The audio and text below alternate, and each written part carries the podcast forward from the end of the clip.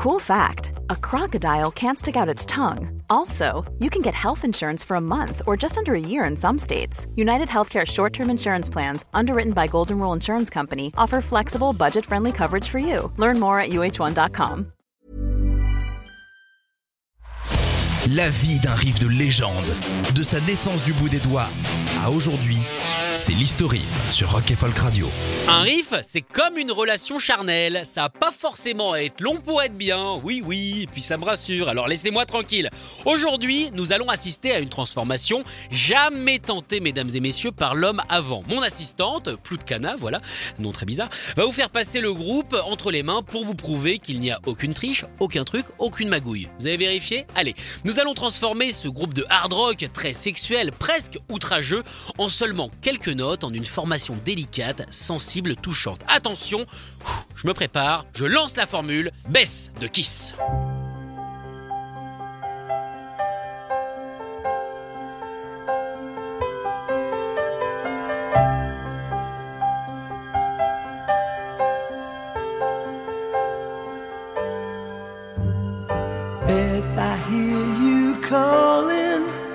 But I can't come home right now. Mmh, sensualité. Sortie en août 1976, cette chanson sans guitare mais avec un piano et toujours du maquillage, parce qu'il faut pas déconner, se trouve sur le quatrième album de Kiss, le fameux Destroyer. Bah quoi, c'est comme ça que ça se dit, il y a une doc dans l'album, vous avez qu'à vérifier si vous me croyez pas. Destroyer Non, je vais arrêter parce que ça va être chiant. Et quelque part, l'album qui a sauvé Kiss. Les trois d'avant avaient été achetés par euh, 14 personnes, dont leurs parents, ce qui fait qu'il reste pas grand monde. La maison de disques à Casablanca Driver était à la limite du dépôt de bilan et leur patron devait une somme astronomique à des mafieux. Oui, parce qu'à l'époque, si vous voulez, il n'y avait pas vraiment encore Sofinco, donc dès qu'on voulait un prêt un petit peu rapide, on se tournait vers ces gens-là, quoi. Bref, disons que ça n'était pas forcément la joie. Seule satisfaction, les ventes de live, l'album live, mais pas vraiment de Kiss, sorti en 1975. Alors pas vraiment, parce que disons qu'il y a eu des petites retouches pour le rendre un petit peu plus massif, pour gommer 2-3 erreurs, donc voilà quoi. Bon ok, je suis peut-être d'accord avec vous, c'est de la triche, mais c'est pas le moment de faire les déçus. Je veux dire, c'est pas comme si Gene Simons crachait du vrai sang tous les soirs non plus. hein, je... euh, Pardon, vous le saviez ça vous vous êtes rendu compte qu'humainement on ne pouvait pas baver 7 litres de sang chaque soir. Non parce que c'est important pour moi que, vous le sachiez. Ok c'est bon on est clair là-dessus. Allez on peut avancer. Pour cet album le groupe a fait appel au patron Bob Ezrin. Pour ça ben, ils, avaient, ils avaient plutôt bien travaillé quoi. Ils lui avaient préparé euh, 15 démos, euh, 15 morceaux dont ils étaient absolument fiers. Alors Bob a récupéré les bandes, s'est mis tranquillement dans un coin, les a écoutées et disons que lui bah il était vachement moins fier quoi. Sur les 15 chansons il en a gardé deux. Ça fait un taux de réussite de 12% en gros. Ce qui est toujours plus, je suis d'accord avec vous, que le taux de réponse au mail qui commence par candidature spontanée. Mais bon, ça fait quand même pas lourd. Kiss a vraiment dû bosser pour Destroyer? Oui, je le refais parce que j'aime trop. Bob les a poussés dans leur retranchement et leur donnait même des cours entre les enregistrements, c'est pour vous dire. Le but affiché au final était de faire d'eux des meilleurs musiciens et accélérer le processus d'enregistrement. Au final, 10 morceaux se trouveront sur l'album Destroyer dont Bess, Flaming Youth et le fabuleux Detroit Rock City.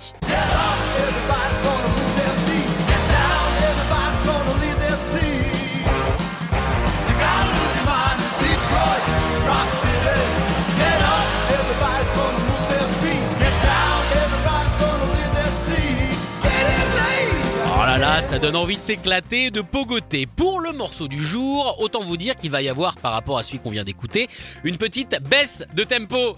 Allez, génial.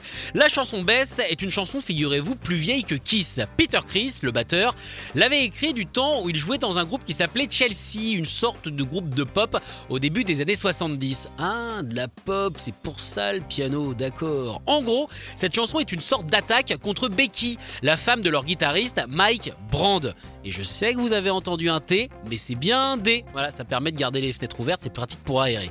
Becky avait la fâcheuse habitude d'interrompre toutes les répètes du groupe pour savoir si Miku rentrait bientôt à la maison. Si vous voulez, c'est la version rock du gamin à l'arrière de la bagnole qui veut savoir mais quand est-ce qu'on arrive? Alors qu'on est toujours en train de charger le coffre. D'ailleurs, c'est bizarre de charger le môme avant de charger les valises, mais ça après la stratégie évidemment, ça vous regarde. Pour les paroles, Peter a juste eu à retranscrire les réponses que Mick balançait à Becky sur une période assez courte, seulement 4 jours. Il a tout noté très consciencieusement dans son petit cahier, qu'il appelait d'ailleurs son livre de sorcier, et il s'est donc mis en tête de retranscrire toutes les prises de Beck. ouais, parce que c'était le titre original, Beck, puis euh, ah, on s'arrête jamais. Bref, pour la compo, il a été aidé par l'autre guitariste de Chelsea, Stan Penridge, qui était un petit peu agacé également de devoir s'arrêter tous les 4 temps parce que Becky ne pouvait pas se passer de Mick. À la base, le morceau était acerbe, impossible de savoir si c'était juste une dispute entre amoureux ou si un mec vraiment pas sympa s'adressait très très mal à une pute. Alors c'est pas moi qui le dis, c'est Peter Chris, hein, vous vous doutez bien que ah non, vous connaissez, moi j'aurais pas osé, je veux dire, mec très sympa, c'est violent comme phrase quand même. Le duo a enregistré une démo de la chanson, mais au final ne l'a jamais sortie. C'est donc 4 ans plus tard qu'enfin la vengeance s'abattra sur Beck.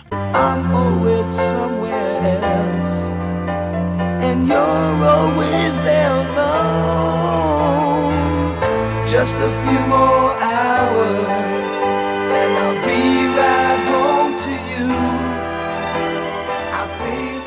Vous avez vu, je l'ai fait normalement, Chris voulait absolument une chanson de sa composition sur le disque. En général, un petit peu à la manière de Ringo, mais sans le nez façon patate, il chantait les morceaux composés par les autres. Il a donc ressorti Beck, qui a tout de suite plu à Bob Ezrin. Enfin, une chanson qui ne parlait pas de sexe. Parce que les autres, on va pas leur mentir, c'est là que la composition naissait. Bah oui. Il lui a juste demandé d'adoucir les paroles et de changer le titre pour ne pas qu'on pense qu'il s'attaquait à Jeff Beck. Parce que Jeff Beck, il s'y connaît un petit peu en aïkido, donc ça peut vite partir en live.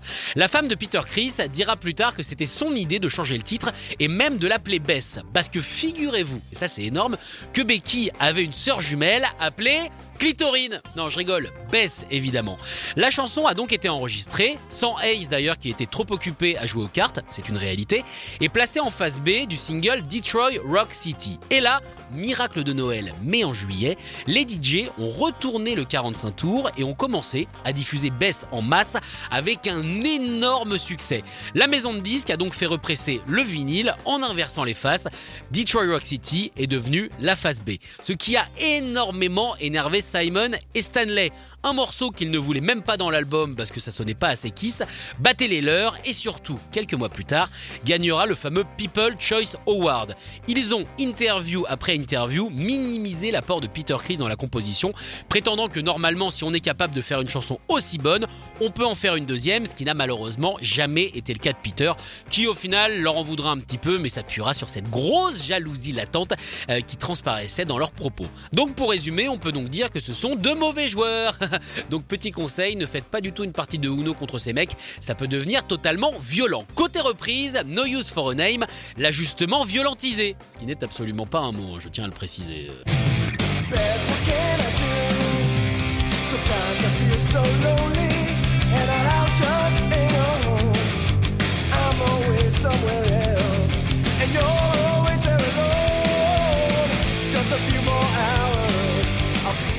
Peut pogoter dessus, ce qui fait plaisir. La musique est quand même un monde magique. Il y a un gars, je vous résume, qui s'est dit tiens, qui c'est le reggae? En fait, c'est plutôt proche. Et qu'est-ce qu'il a fait? Ben, Il a monté son groupe qui s'appelle Reggae Kiss.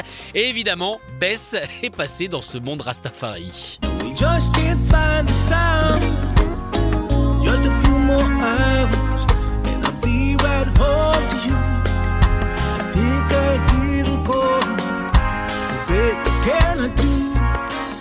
Et enfin, on termine euh, par la version de. Ah, j'ose pas le dire. On termine par la version de Glee. Je suis désolé, désolé, désolé, désolé, désolé. And you're always there alone. Just a few more hours, and I'll be right home to you. I think I hear them calling. Oh, Beth, what can I do? Beth, what can I do? Je suis désolé, désolé, désolé, désolé, désolé, désolé. Je suis désolé. Retrouvez l'historif en podcast sur rock'n'folk.com. When you make decisions for your company, you look for the no brainers. And if you have a lot of mailing to do, stamps.com is the ultimate no brainer. It streamlines your processes to make your business more efficient, which makes you less busy. Mail checks, invoices, legal documents, and everything you need to keep your business running with stamps.com.